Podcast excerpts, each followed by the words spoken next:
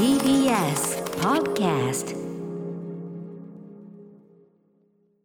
はいということで火曜日です宇垣さんよろしくお願いしますよろしくお願いします。ねえしかしちょっと距離を感じる感じですよね、また久しぶり歌丸さんそんになちっちゃくなってしあまわれてなたもだいぶ小さいですよ。はいとということで。こんなんじゃないですか。うん、あのこんな手のひらサイズ。手のひらサイズ、まあ、画面上ですけどね。ズーム画面越しにお挨拶しております。私ね本日はリモート放送。まあ金曜はねあのいつもリモートでやってますけどね、はいえっ、とライムスターの所属事務所スタープレイヤーズ会議室から本日はリモートで来ております。まあ皆さんご存知の通りやっぱねコロナウイルス拡大がちょっとねあのー広がってるのもそうですしやっぱあのー割と放送局はまあ日比ちゃんもそうだしさ。ね本当心配大丈夫かしら。あの別に誰がいつも今ね感染力も強いし誰がいつなっちゃっても、まあそれはもうなっちゃった時はしょうがないとは思いますけど。どんなに気をつけててもなってしまう。もの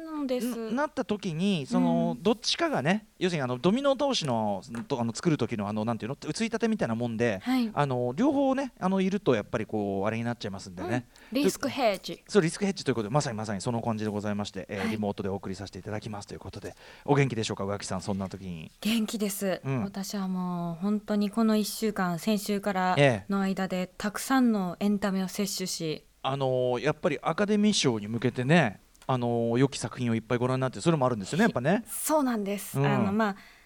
こまあまだあの始まってないもののちょっとはい。試写に行かせていただね、それは当いたりとか、然ですよ。あの、はい。ワウワウのね、あのそのえっ、となんだ授賞式の司会をされますからね、やっぱね。あそうなんです。ね、うん。これもしかしたらなるのではないかっていうものをちょっと見せていただいたりとか、はい。あとはあの引き続きこまごまと毎日のように「ドクター風を読み,、ね。見進めているというあの先週ねクエスチョンナンバーシックスさんお招きしてドクターはい風特集やって、これすごい反響も来てるし、僕もあの教えていただいたものをちょっとあの見て本当にそれもねひあのちょっとね予想を大きく超えて、うん胸つくちょっとね本当にあのあの泣きすぎて頭痛いってね宇垣さんあのおっしゃってたじゃないですか、はい。まあそれじゃないけどちょっと自分でもびっくりするぐらいちょっと胸を打たれてしまう回があって、うしよう、ちょっと後ほどちょっとメールい。いやでもね宇垣さんは丁寧にあの順番に見てるんですもん絶対順番に見るんだという強い気持ちが今私の中にあって、10代目ドクターえ、はい。今9代目が見終わって？うん、10代目にいます10代目に入って今はい。10代目にいる、10, 10代目を見進めてちゃんと順番に行きたい。そうですね。前がその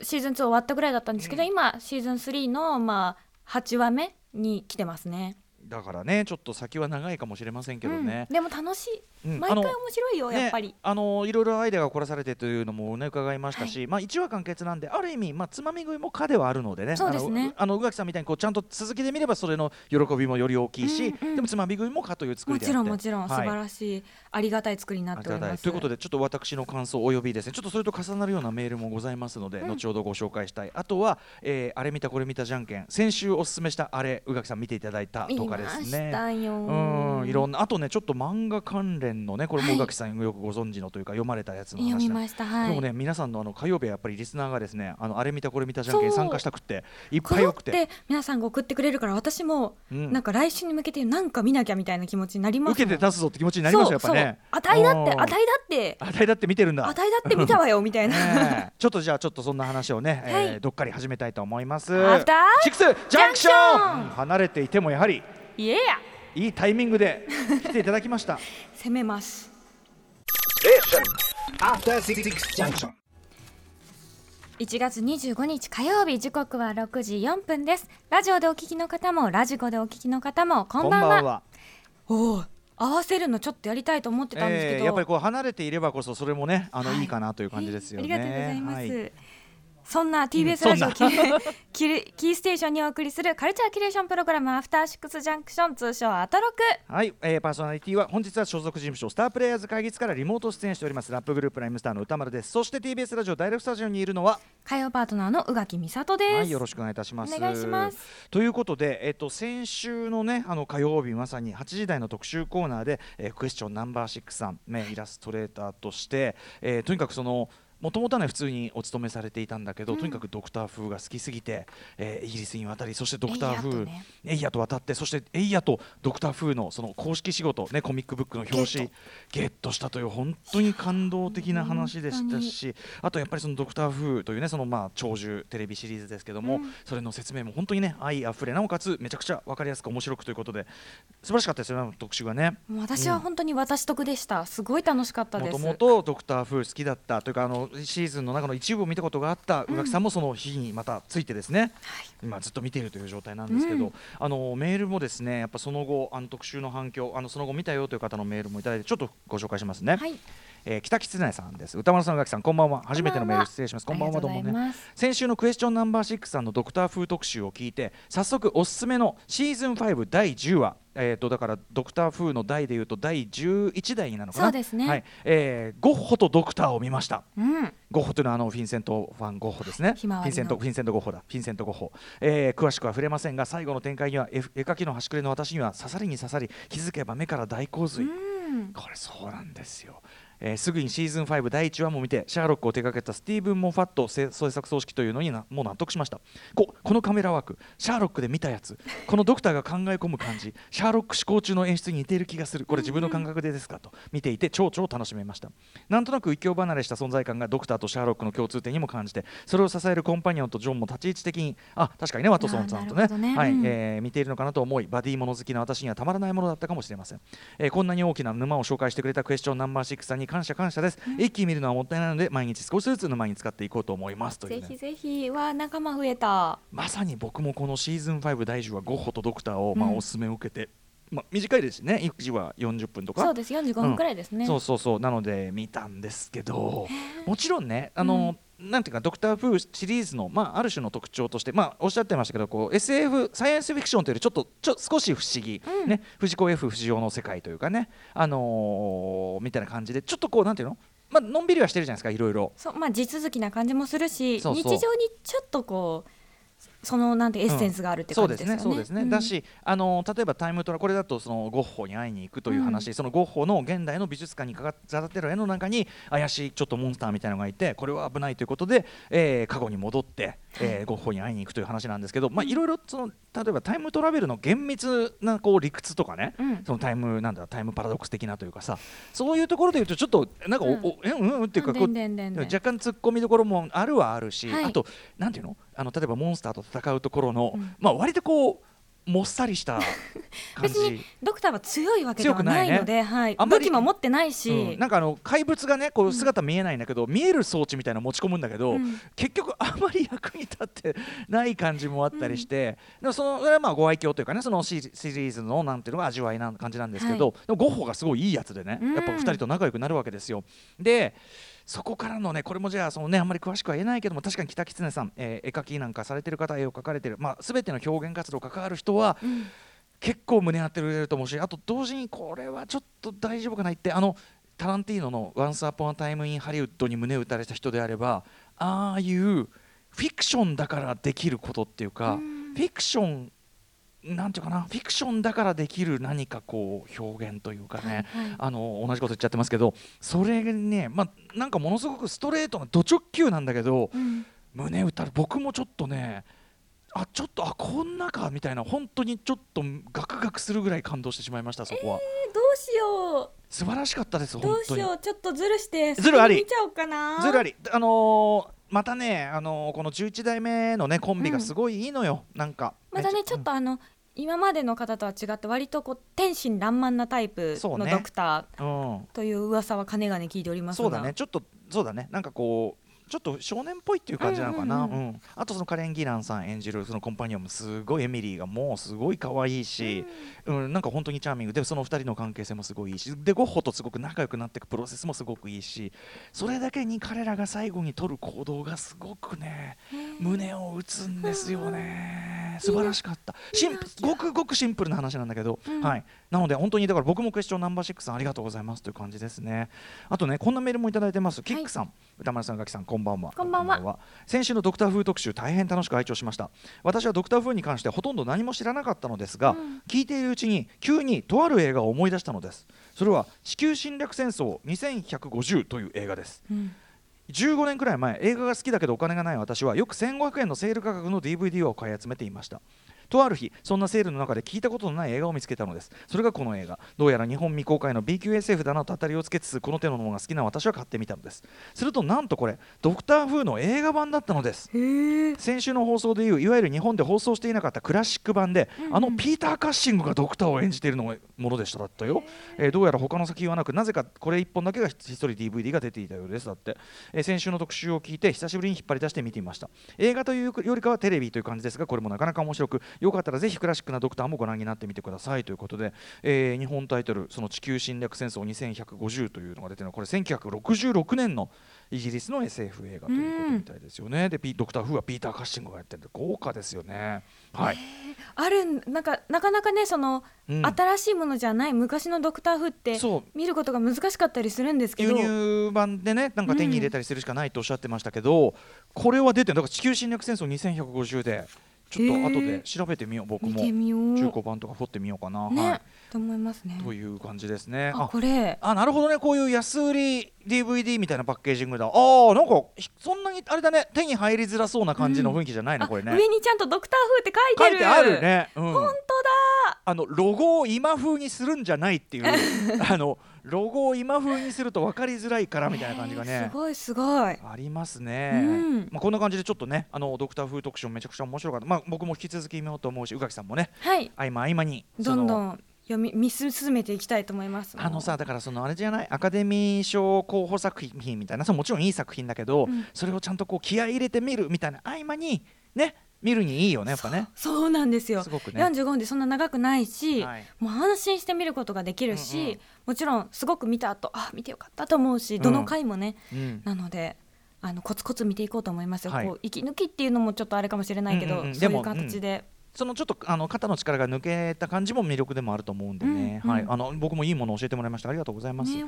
はい、そしてねあのおすすめっ子の中で言うと、先週さ僕がこれはだから僕が、あのー、なんだ今度スパイダーマンの流れで今週ねスパイダーマンノーウェイホームやりますけども、はい。あのー、いろいろこう見てる中でああそういえば IMAX 版が今ディズニープラスで見られるなということで、うんうん、IMAX 仕様というかな、あのー、で見られるということでガーディアンズ・オブ・ギャラクシーね2013年ですか、えー、でまあ僕当時から僕大好きですけどもめちゃくちゃ大大騒ぎしたけども久しぶりに見たらやっぱり最近の MCU にはない凄さというかてかもう突出した凄さがあるということ。であのもう素晴らしい傑作だっつってで宇垣さんが見たことないって言うからえー！ってね見てくださいよなんつって、単体でいい単体で全然見られるんでなんつって。おすすめしたら見ていただいたんですもんね。見ました。ありがとうございます。面白かったです。もちろんゲラッゲラ笑うシーンもあるし、うん、なんでだよって思うシーンもこう、ええ、見ながら突っ込んじゃうシーンもあるんですけども、うん、最後ちょっとほろりときちゃって。くるよね。あとねもう本当全員のこと大好きになる。そうだよねなんだこいつらすごい好きなんだがと思いながら見てました。好きにさせ力すごいんですよあの一作は、うん、あのー、あそこに出てくるまで誰も知らないだあの誰って人しか出てこない映画なのに、うん。うんうんあのー、短時間で本当に好きになっちゃいますよね。好きになりました。ジェームズ・ガンってそこがすごくない？だからあの、うん、この間の「スーサイド・スクワットも」も、うん、ほぼ全員誰みたいな人なのにみんな好きになっちゃう。しかも別にめっちゃいいやつなわけでもないんですよ。全然全然ダメダメなの、うんうん、悪いやつなの。な、ね、よくないの。本当に。でもでもですよね。いやそれがいいんだよ。それがこう、まあ、人間らしい人が振り絞る感じ、うん、あと僕がすごい大好きなあの玉の追っかけっこのとこ最高じゃないですか。あの取り合いのとこ、はいなんかおあの球取り合ってんだけど逆になんか息が合って見えるみたいな感じ。で、その後のね脱出チームワークの良さみたいなところもつながっていくし、はい、楽しいですよ、ね、ありがとうございます。でこぼここんでこぼこというかそれぞれにこうちょっと個性が強すぎる人たちが、うん、それゆえのちょっとなんか寂しさをなんか超えて家族になっていく感じ、うんうん。好き。もう全員好き。って思いながら見てました、ロケットラクーンというさアライグマのキャラクター。ロケット私大好きなんですが。あの口は超悪い。ね、うん、で一番ある意味こう路悪的に振る舞ってくる男ですけど、はいはい、なんでだよみたいな。もう逃げたらいいだろうとかでよく言うけど、ね、でも常磐本当熱いしあとなんかちょっと悲哀がさ、うん、そのこのこの体ってことに関する悲哀がね。ありますよね。あのなんかあいつは俺のことなんだハムスターハムスターだがなんとかって言った、うん、なんとかって言ったって言ってちょっと泣きそうになってるとこめっちゃこっちまで売るって、ね、そうだよねみたいなこう気持ちなでそれをこうグルートがすって手を伸ばすところ。相棒のねキッキのね。2人が良い。最高のバディ同士ですよね。で最後もそのグルートのことギュッてしてるところとかもうクーって思いながら見てました、ね、ありがとうございます。ありがもうね俺が俺を言うのもおかしな話。ありがとうございます。ありがとうございます。あと音楽使いもほらうがちゃかあったりして、そうブルースウェード。うがちゃか私の曲やと思いながら、うがちゃかうがちゃか使いのもやっぱり最高峰の一つはやっぱりガーディアンズ・ム・ギャラクシーだと思いますよ、いいところで聞こえてました。うんいいところで使われるしああいうポップミュージック使い先週も言いましたけど、ああいうスペースオペラね SF の中でこれだけポップミュージックを大胆に使うこれなかなかなかったんですね2013年もガーディアンズ・ギャラクシーその後大流行りして今やみんな誰もがやってますけど、あのガーディアンズが始めたんですよねそれもね。これはもうちょっと続きが楽しみだわと。最後あつあもちろんの続編も素晴らしいですね、はい、あの最後の「エンドのマウンテンハイナフ」という曲、うん、あれの使い方とかもう最高でしょ？なんていうかこうこんなに温かい気持ちになって終わる映画だったのかって感じよね、そう。